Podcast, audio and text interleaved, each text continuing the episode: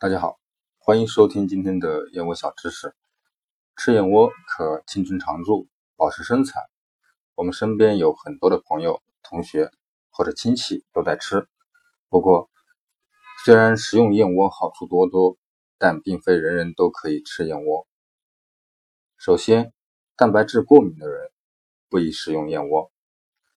燕窝中富含活性蛋白，所以如果产妇对蛋白质过敏，那就不太适合吃燕窝。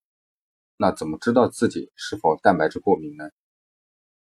可以先尝试少量吃一些，等三到四天，如果出现腹痛、腹泻、呕吐或者皮肤出现红疹，那就可能是蛋白质过敏体质。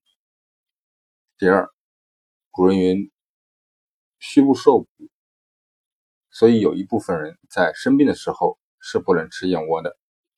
如感冒发烧期间吃燕窝会很浪费，因为此时肠道不能充分吸收营养，并且邪气不能及时排出体外，会影响身体的康复进度。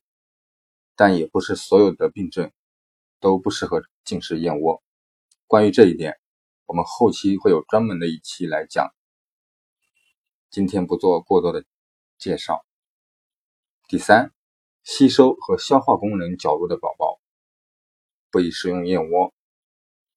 不满四个月的宝宝，他的消化以及吸收功能较弱，不能充分吸收燕窝营养，所以此时的宝宝是不宜吃燕窝的。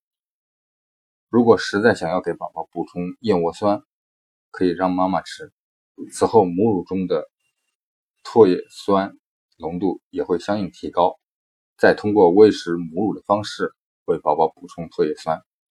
促进宝宝的大脑发育及免疫力的提高。好了，今天的燕窝小知识就到这里。喜欢我们节目的朋友，别忘了订阅关注，私信给我做更多交流。我们下期见。